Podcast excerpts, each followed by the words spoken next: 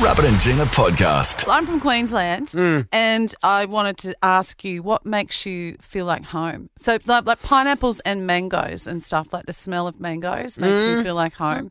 And also, here on the coast, like the sound of the um, lorikeets. Yes. in- that reminds me of, of Queensland and the smell of the ocean. I'll and give you, you one. instantly feel if like you're talking home. fruit and smells, um, my mum has just planted at her house in Melbourne a Fijoa tree, and she sent it through the other day, and Oh, I is was like, that Oh. a New Zealand thing? "Yeah, Fijoas, man." What's it smell like? It's hard to describe a you smell, can isn't it? get them here. Look at Lozzie. She's just like her fingers are so fast. Fill She's up it just in 10 seconds. googling it. You looking at Fijoas? Yeah, it's a fruit. Yeah, it's a fruit. oh. Oh, it's cute. What is? Th- is it yummy? It's delicious. Yeah, What you- does it you taste can- like? It looks like a Mm. kind Nothing of citrusy on passion earth. fruit. Nothing on earth. Oh. So you, you cut it in half and you use the spoon. You scoop out the Looks guts. like a kiwi, kiwi fruit. fruit-ish. Kiwi fruit crossed with Mm, an avocado. No, Kiwi it fruit looks mixed like an with- avocado. It's, But it's I got the can't citrusy little veiny thingies in it. Yeah, I can't describe it, guys. You got to go to New Zealand and try one. But um, and the other thing is, and we just go past Fijo trees, and you just rip them off the tree and just bite the head off it, and then just suck the guts out. Oh, so yummy. And um, blackberries on the side of the road as well. Probably been sprayed with some stuff from the local farmer, but whatever. We just always eat those off there.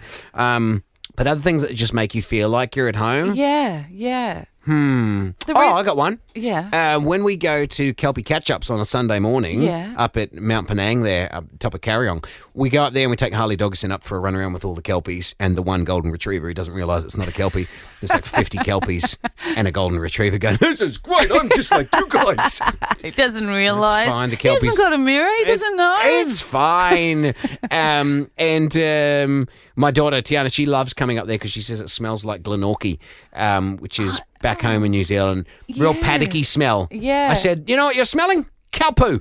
that makes it feel like home. But it is amazing the senses, like songs can take you Hmm. Yes. back in time to, to where you came Oh, from. totally. Smells of flowers and different trees and food, different foods, Mm-hmm. birds, all kinds of things. Uh, the reason I thought of it was I was talking to my father-in-law last week and he said he wants to go for a drive up to Dungog, which is sort of um, at the start of the Hunter Valley, I think. And he grew up there as, Mm-hmm. Oh, yeah. as a kid. He said he just want, and he says it doesn't look the same anymore, but he said when I get there, I really still feel like home. It's amazing, eh? Yeah, that thing that happens to you, and what is it that that does it? And uh, to take it to another level, I was talking to some friends. We went out to dinner on Friday night, and we haven't seen them in ages. And he was talking. He did his family tree, and realised where he had come from. And they went on a trip um, overseas, and his wife had organised to take him to an old, like a not a castle, but a but, you know ruins of a, a property that was his family's home. Oh wow. And he always wondered when it, he he grew up. He spent a part of his childhood in, in Europe, and whenever he was in Scotland, he just felt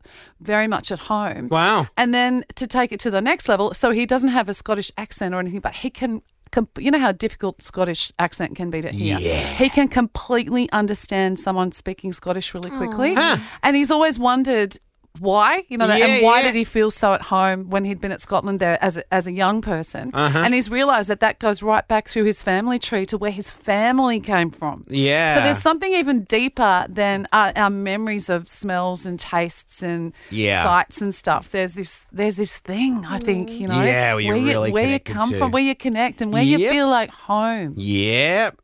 We went back um, a while ago, but back to New Zealand, and I went to my old high school and just like went and visited it. And I went into the school grounds. Now they have big gates and stuff up there and Yeah. everything now. Anyway, broken. Um, going through the school, and uh, this um, janitor or something, one of the school school clean comes around and goes, "Hey, what are you doing, bro?" And uh, 'cause it's New Zealand, so thanks, Yeah. bro. You doing, bro? And I was like, "Oh, I used to go here when I was a kid, and I just wanted to have a look around." Ah, sweet, bro.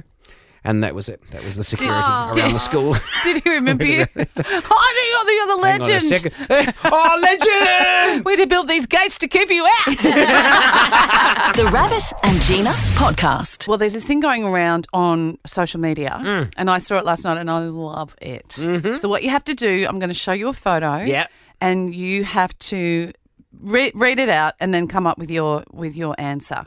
Okay. So, it's, I'm ready. Say what it is. The last thing you ate is what you name him. Oh, you've And got to he's name the A puppy. very cute puppy, and it's got to be the last thing you ate. So, when Aw. I read this last night, it was Sultana. oh, that's a good name for him. Sultana's a nice name. So he's a cute little doggy, and I'll tell you what his name is. What? Porterhouse steak. Chicken wrap. Chicken wrap. Oh, chicken's cute. Hang on, wait. Let's let's pick a name for this doggy. Based, uh, so we'll do our three, and Okay. then we've got to. To decide. Okay, What's yours? Sultana, Chicken wrap. Chicken wrap. I want him to be called porterhouse steak. I like that. porterhouse. And yours is oh, sul- porterhouse. Take out the steak. Sul- Sultana's pretty cute. I think too. Sultana's. Sultana's pretty It's cute. and like he- Sultana, and he's Santana, little, but for like he's a dog. little brown And he- puppy. He's You know what? Cute. and he's wrinkly. and he's a bit squishy. Oh, Yeah. Okay. I think he's a sultana. He's a sultana. Are there more? Nah. There's just one. this is the worst game ever. No, because What it's is the last thing you ate. Is this your first day working on the radio? Guys, I've got a game.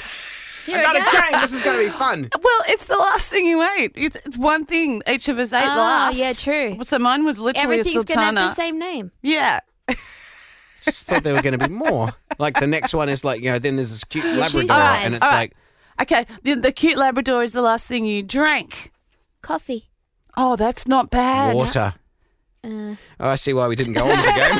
The Rabbit and Gina podcast. For more great comedy shows like this, head to novapodcast.com.au.